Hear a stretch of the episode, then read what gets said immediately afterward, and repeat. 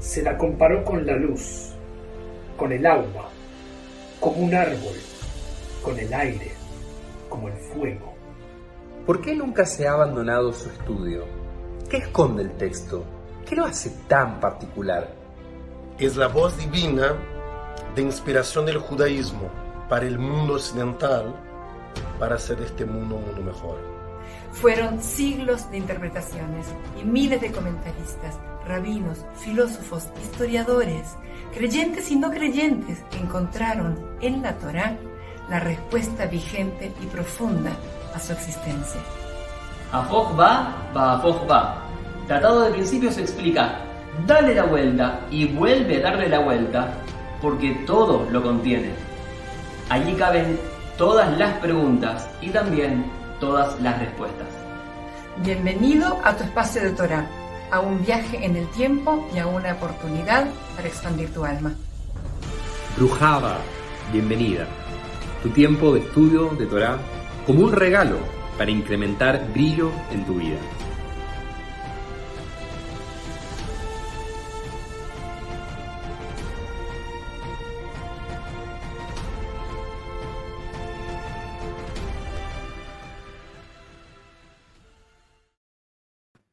Se cuenta que el Jafetz Haim, uno de los sabios más reconocidos de nuestra tradición en la modernidad, se le preguntó cómo llegó a ser ese gran sabio.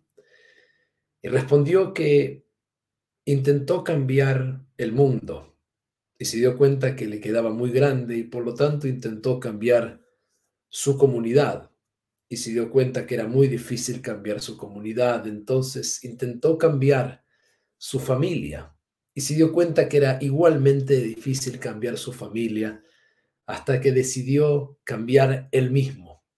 Y así fue como cambió a su familia, a su comunidad y al mundo. Esta es una historia que la hemos escuchado, o por lo menos yo la he escuchado de distintas fuentes. Hace poco la leí atribuida al Jafetz Haim, pero es una historia que la traigo porque lidia con algo esencial que vamos a hacer especialmente en esta semana que anticipa ni más ni menos que el comienzo de los Yamim Noraim, de los días temibles, de Rosh Hashanah y Yom Kippur, los últimos días que nos quedan de Heshbon Nefesh para hacer el balance de nuestra alma, de nuestra externalidad, de nuestro ser para mejorar.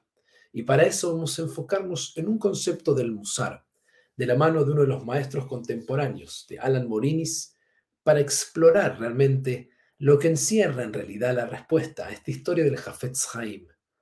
Si queremos cambiar, tenemos que comenzar por cambiar nosotros mismos. No podemos cambiar a los demás. Podemos mejorar nosotros y de ese lugar irradiar en los demás aquello que permita que también decidan cambiar y mejorar para que cada uno pueda encontrar y servir mejor. Y eso es lo que vamos a explorar juntos en este encuentro. Así que les doy la bienvenida, como hacemos semana, tras semana, a nuestro espacio semanal de Parashat Ashavua. Pero salteamos el calendario esta semana de la Parashat Nitzavim, una de las más importantes, tal vez mencionando que es aquella que se lee generalmente antes de Rosh Hashanah y que habla justamente de la responsabilidad y la presencia de volver a recibir la tradición y especialmente de hacer esta parada, este freno en nuestras rutinas continuas, teniendo en cuenta que habíamos leído para Shat Kitetse, cuando salgas, Kitavo, cuando llegues a la tierra, leeremos Vayelech más adelante, que es cuando vayas, y Atem Nitzavim, ustedes están de pie. Hoy dice Moshe, están detenidos para poder escuchar la Torá en este momento y aceptar la responsabilidad. Y este es el momento de detenerse por un instante para repensar y evaluar dónde estamos, dónde queremos estar, qué nos está impidiendo ese cambio y qué podríamos hacer hoy, y es lo que vamos a ver, para comenzar lentamente a cambiar.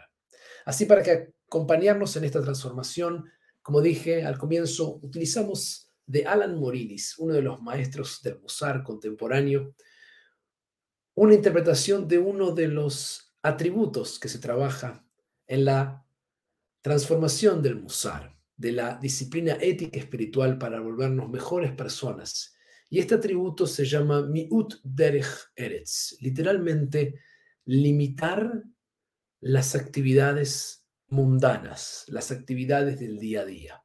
Vamos a explorar esto porque como ya sabemos en el mundo del musar, lo que buscamos es siempre el equilibrio y evitar cualquier extremo. Y por lo tanto, en esto de limitar, de miut derech eretz, de limitar un poco lo que es la actividad mundana, nos encontramos frente al desafío de encontrar el punto medio en esto.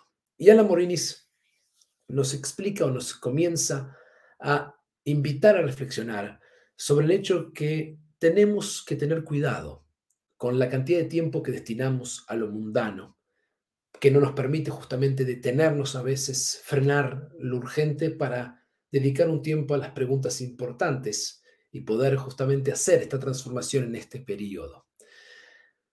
A pesar de que somos guiados a limitar nuestras actividades mundanas, actuar en Derech Eretz, que es de acuerdo a la forma del lugar, como corresponde que uno se comportaría, de acuerdo al estilo o la manera de la tierra a la que pertenecemos, es considerado un valor positivo.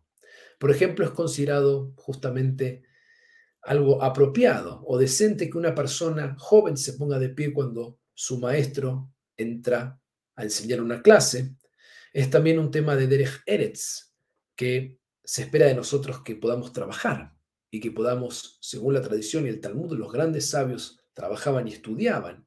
Así que se espera que no es que renunciemos al mundo mundano ni el trabajo es malo, sino que se espera de nosotros que podamos servir y ser útiles para contribuir a la sociedad en la que pertenecemos y si bien no hay ninguna legislación que dice cómo tenemos que responder un llamado telefónico, en aras de Derech Eretz, de la manera correcta, es mucho más apropiado decir aló o hola cuando atendemos el teléfono que decir ¿qué quieres?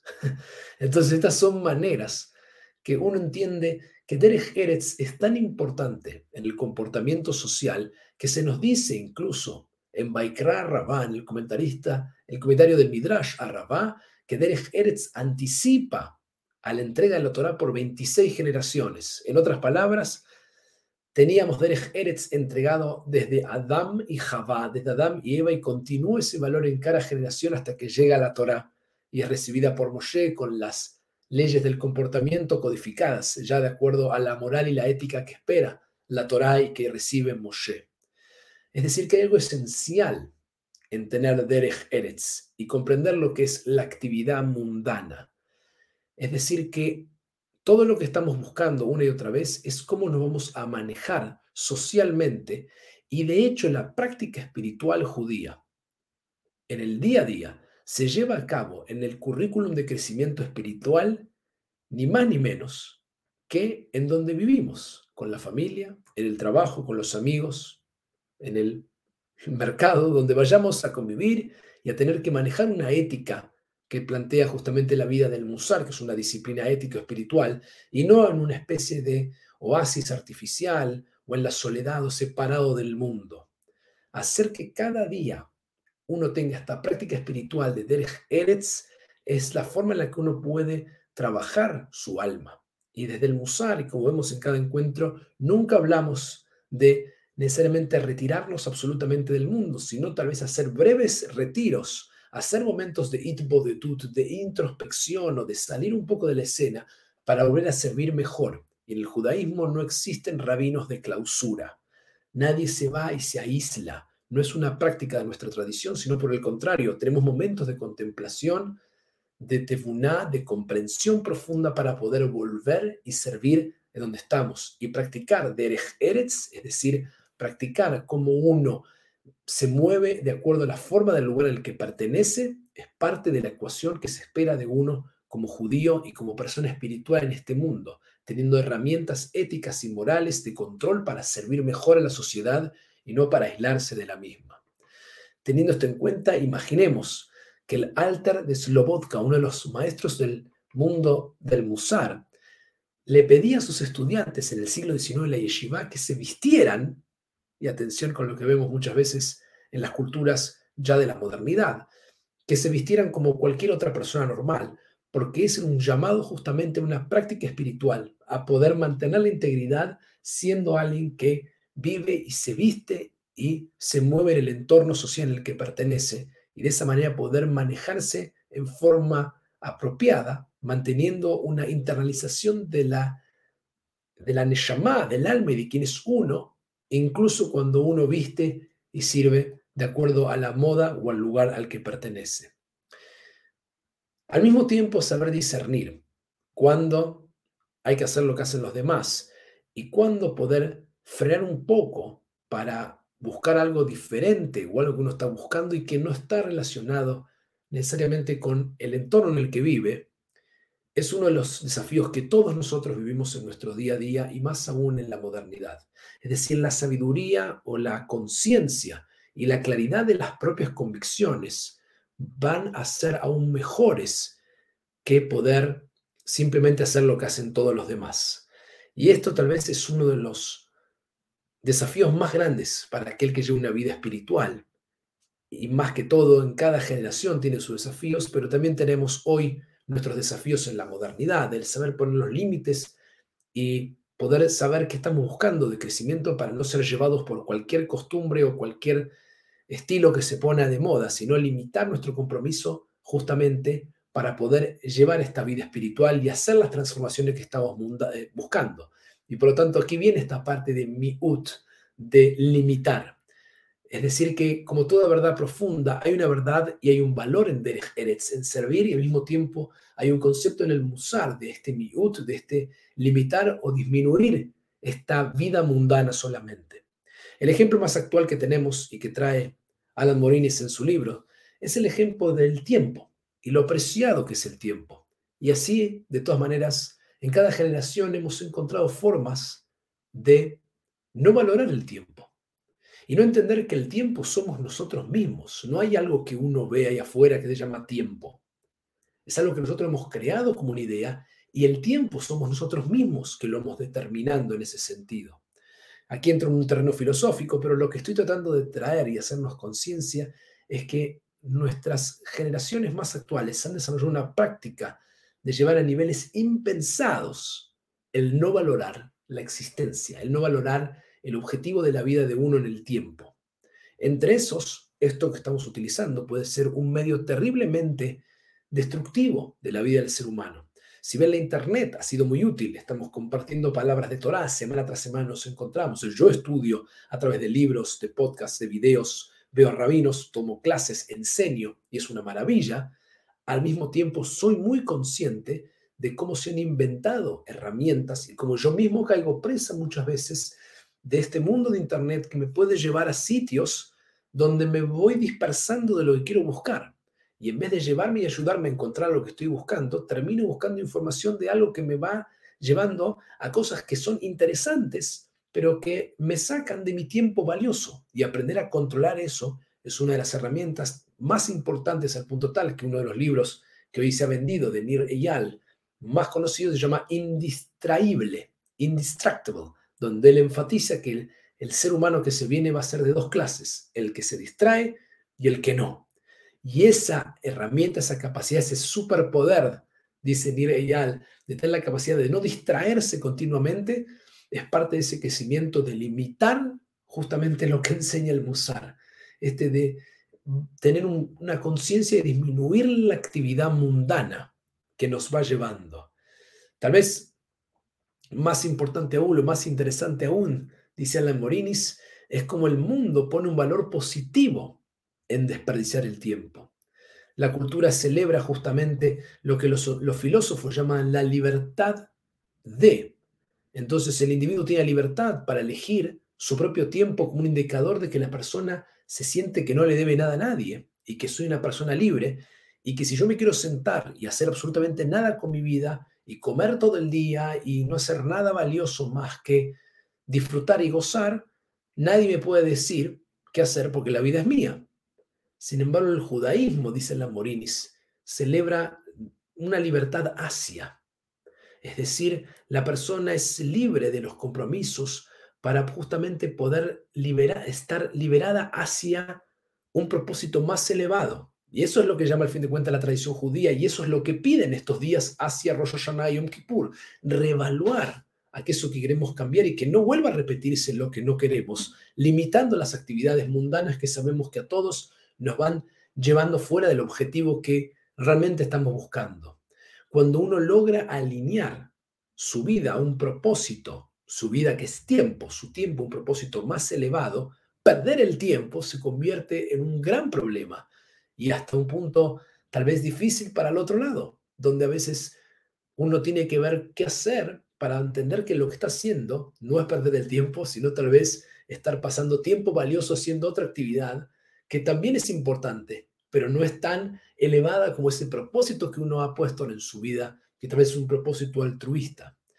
Hay una historia, dice Alan Morinis, a quien estoy utilizando continuamente en este capítulo para trabajar este atributo, que es una historia que el rabino Israel Salanter, el fundador o el refundador del movimiento Musar en la modernidad, cuenta que estaba caminando eh, por una calle y pasa por el negocio del zapatero, quien estaba trabajando de noche utilizando una vela, previo a la invención de la luz eléctrica. Y el Rab Salanter le pregunta qué está haciendo trabajando hasta tan tarde en la noche y la persona le responde, mientras la luz de la vela siga encendida, hay tiempo para seguir reparando. Por supuesto que Salanter, totalmente instruido y imbuido en el mundo del musar, toma de este ejemplo, dice, la Neshama, el alma, es igual que esta vela. Mientras la experiencia tengamos que esta luz de nuestra alma está iluminada, tenemos la oportunidad de purificarnos y elevar nuestro ser y desarrollar en direcciones de kedushá, integridad y santidad. Y no hay tiempo para perder en este camino de volvernos seres con mayor kedushá, con mayor consagración. Así que por lo tanto, la pregunta central o el valor que se revela es ¿a quién estamos sirviendo? ¿Quién es nuestro amo en este tiempo? En el mundo moderno, muchos vemos a deidades en la cultura popular, orientamos las vidas de acuerdo a las tendencias o las modas que nos van llevando, y otros se comprometen totalmente a la carrera, al, trabajo, al logro, a lo que significa el estatus, o lo que significa adquirir eh, dinero, prestigio, poder. Y eso nos va aclamando el tiempo. Hay quienes incluso son fanáticos de los deportes y de su vida gira en torno a seguir un equipo de algún tipo. Y como siempre digo, en el Musar no tiene nada de malo esto. Esto no es negar algo, sino es encontrar el punto medio y bien a quién uno le dedica la mayor cantidad de su tiempo, porque eso es lo que uno se va a volver. Y por lo tanto, muchos pasan, dice el Almorinis, utilizando el, lo mundano como un valor o como una referencia justamente de la aprobación, del aplauso y del trabajo, en lugar de buscar otra transformación que es lo que piden estos días que se acercan. Por lo tanto, tenemos que hacer el esfuerzo muchas veces de encontrar este equilibrio, de al mismo tiempo estar en el mundo y la vida mundana que tenemos, no podemos limitarla, tenemos que trabajar, tenemos que saber ser personas que se comportan de forma correcta, ética, moral, como vimos al principio, que saben saludar como corresponde, que tienen la etiqueta y que pueden pertenecer al mundo sin alejarse de eso, sin ponerse por encima de eso, porque tienen que servir, porque tienen que poder ser alguien que contribuye a la historia y no está por encima de los demás, y al mismo tiempo afirmar y reafirmar la internalización de que nuestro compromiso primario y en consecuencia nuestra vida más esencial tiene que encontrar una manera de disminuir o limitar justamente solamente lo mundano y vivir solamente en el día a día. Sin la ausencia de eso, el día a día se convierte en algo tremendamente aburrido en algún punto. Es como en la película del día la marmota, todo parece igual. Nos levantamos a la mañana, vamos para acá, vamos para allá, hay que comprar, hay que pagar, hay que llevar, hay que hacer y sin una vida espiritual, sin una conciencia de algo altruista que estamos buscando de transformación, de que de acercarnos a una mejor versión de nosotros para poder servir, perdemos la órbita y ahí es cuando la actividad mundana nos absorbe y se convierte en una especie de idolatría. Y por eso, una vez más, la conciencia ya de lo que estamos hablando de miut derech eretz, de disminuir este día a día, de disminuir un poco lo mundano para dar espacio a lo espiritual. Así que por lo tanto, no es menor, dice Alan Morinis, recordar la frase que los dos líderes esenciales del pueblo judío, Moshe y Yoshua bin Nun, su discípulo, se los llama sirvientes de Dios. ¿A quién servían? ¿A quién habían dedicado su tiempo? A lo trascendente, a lo divino, a Dios, a algo más de todo lo que hemos visto. La luz aún está encendida, pero no es fácil el que esté encendida para siempre. Así que el tiempo, que es quienes somos nosotros, es preciado y tenemos que preguntarnos cómo lograr estos objetivos. Para los días que nos quedan, aquí va la tarea que hacemos semana tras semana y es tratar de escribir brevemente o pensar, al menos durante un instante, cuáles son nuestras prioridades que dominan nuestra día a día, lo mundano de lo que hacemos. Una manera más fácil es esta de preguntarse a quién estamos sirviendo y ser honestos, ¿a qué le dedicamos más tiempo de nosotros mismos? Y luego con esa verdad en la mano, poder, recomienda Alan Morinis como esta práctica, desarrollar en un papel o en otra idea cuáles son los propósitos ideales que nos gustaría servir en la vida. No el que estamos sirviendo y que vemos, sino donde nos gustaría poner más ese ideal que tenemos, identificar ahí, subrayar ese propósito para tratar de que se convierta en el foco de lo que queremos alcanzar, limitando un poco el tiempo que destinamos a lo otro, que no es la prioridad más importante de la vida. Y esa es la práctica esencial para este periodo, la práctica más importante para este Heshwan Nefesh, la práctica sagrada para esta transformación. Así que nos vamos con ese ejercicio para poder limitar un poco estas actividades mundanas que, como vimos, nos pueden absorber el tiempo que es la vida y ver a quién estamos sirviendo, quiénes son nuestros, entre comillas, ídolos que roban la mayor cantidad de nuestro tiempo que nosotros hemos dedicado a destinarle nuestro tiempo, que es lo que somos, somos tiempo, y de ese lugar poder reevaluar cuáles son las prioridades, qué queremos servir, qué queremos que se diga de nosotros cuando ya no estemos aquí, porque eso es gran parte de lo que lidia el calendario que se acerca en estas fechas. Así como en otras festividades como Pesach, evaluamos nuestra identidad, evaluamos nuestra humildad, se pone en juego en los días que comienzan. Por eso este título de días temibles, de Rosh Hashanah y Yom Kippur, en los libros que se abren justamente, la vida, el tiempo, quiénes somos. Y desde ahí esta invitación a reevaluar una vez más, porque nunca es tarde las prioridades, y ojalá servir a ese propósito más alto, a esa misión más especial que podemos nosotros contribuir desde nuestra propia espiritualidad. Así que les deseo a todos anticipadamente Shabbat Shalom y Shana. Hasta el próximo encuentro.